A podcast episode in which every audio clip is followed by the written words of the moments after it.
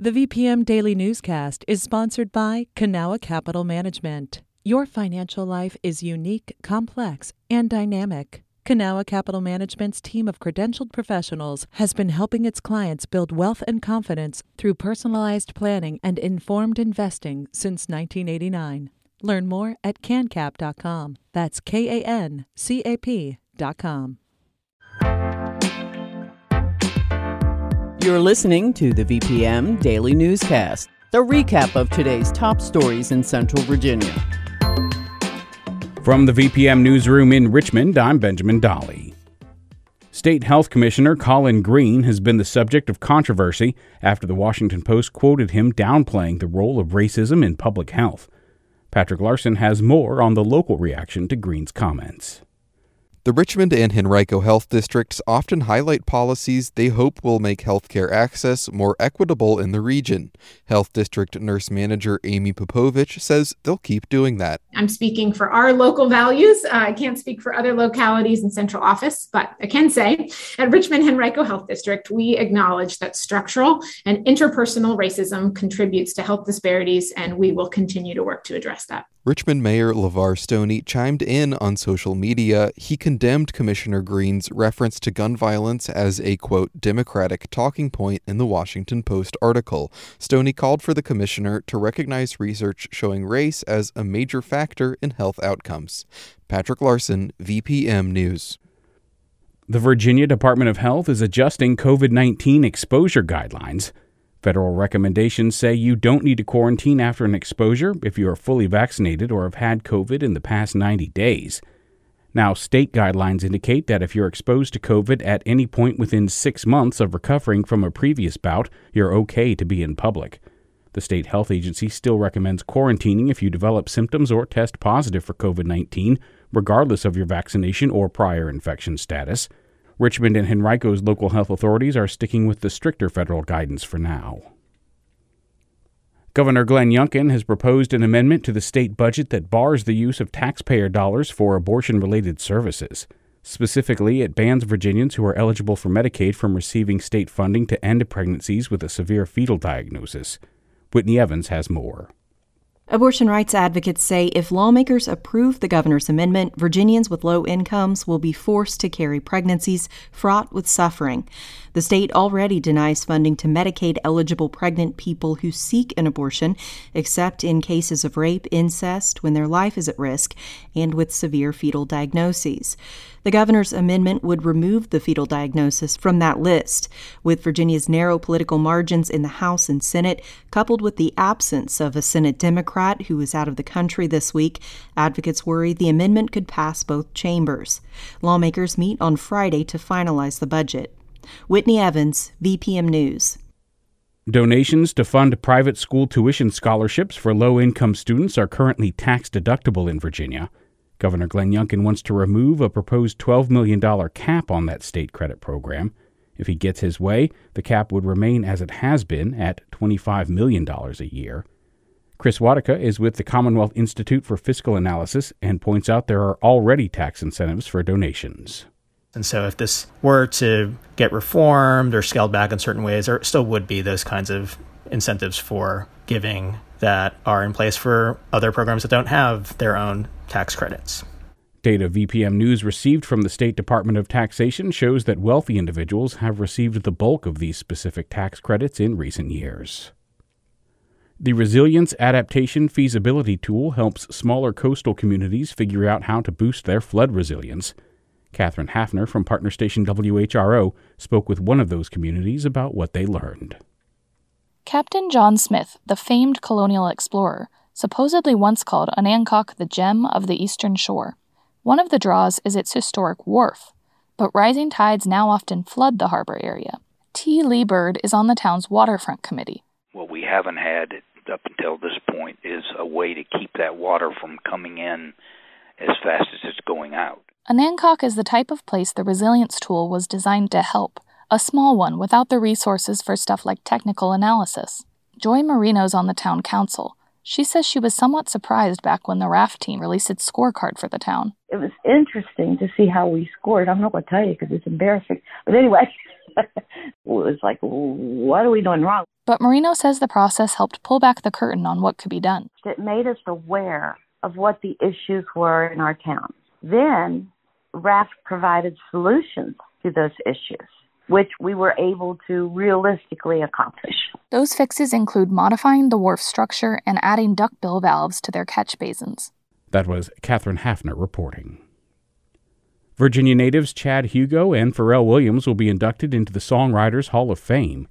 The two are part of the delayed class of 2020, along with Mariah Carey, Dave Stewart of the Eurythmics, and Steve Miller. The Associated Press reports Hugo and Williams met as young students in the Virginia Beach area, quickly bonding over their shared love of music. A songwriter is able to join the Hall of Fame 20 years after their first commercial release. As part of a series for Pride Month, VPM News is looking at the history of gender and sexuality in Native American culture. Virginia Commonwealth University professor Gregory Smithers is the author of the book Reclaiming Two Spirits Sexuality, Spiritual Renewal, and Sovereignty in Native America. He spoke with VPM News' Alex Scribner about what the term Two Spirit means and the role that Two Spirit people have within indigenous communities.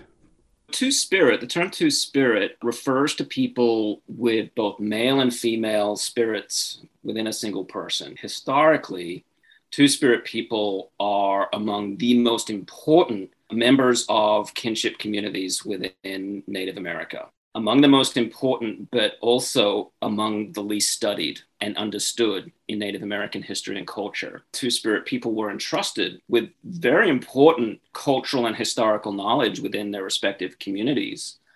It's not strictly speaking a term that refers to one's sexuality.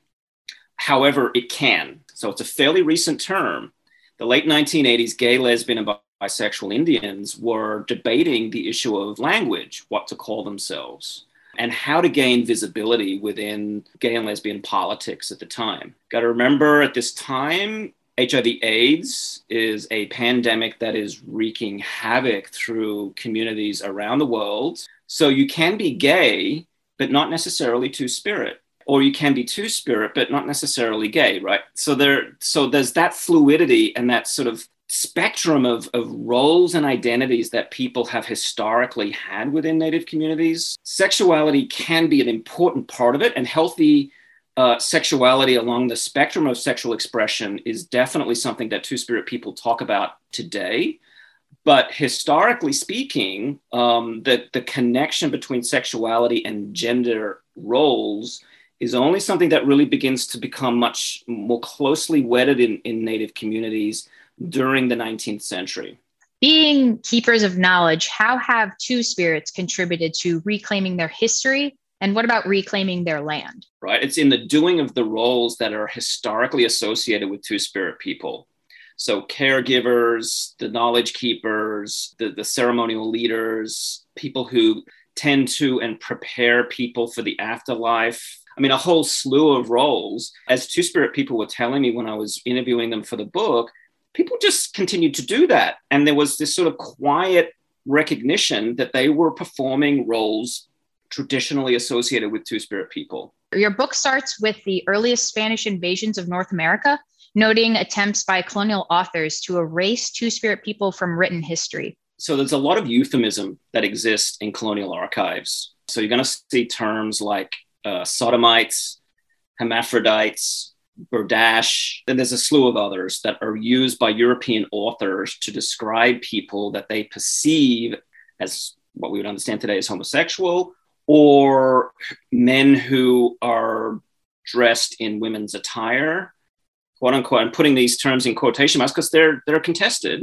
and they're constructed culturally but women who wear men's clothes and take on men's roles this really confused Europeans. Europeans didn't come from a culture where this was necessarily acceptable.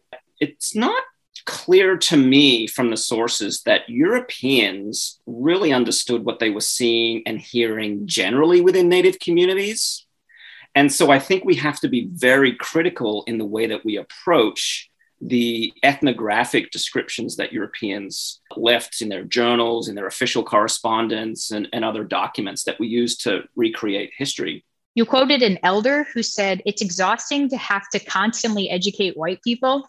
With that in mind, how do two spirit people you spoke with view themselves within queer communities? Prejudice was was layered throughout um, gay and lesbian communities as much as it was layered throughout the broader American society.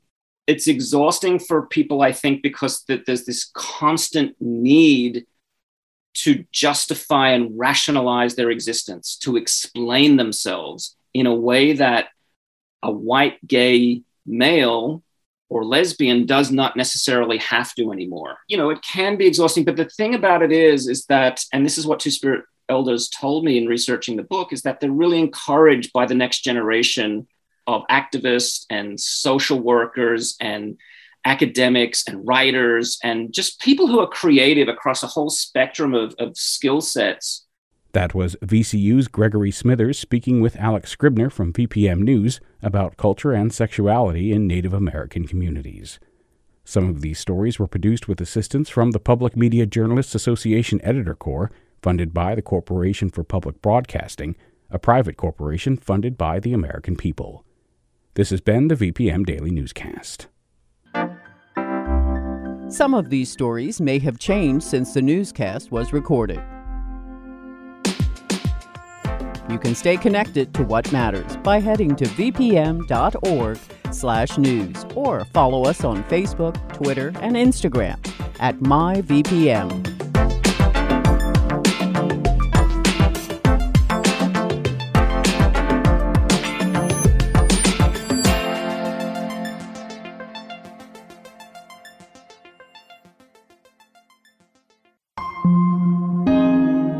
VPM. There are so many issues playing out in RVA. I mean, pretty much anyone will tell you. There's definitely a lot of poverty, finding affordable housing, traffic, public transportation, climate change and heat islands, trying to find childcare in Richmond area. I'm Rich Marr, host of a new VPM podcast called RVA's Got Issues. Listen to the podcast starting May 22nd. Do you have issues with RVA? Haven't found out yet. okay, good.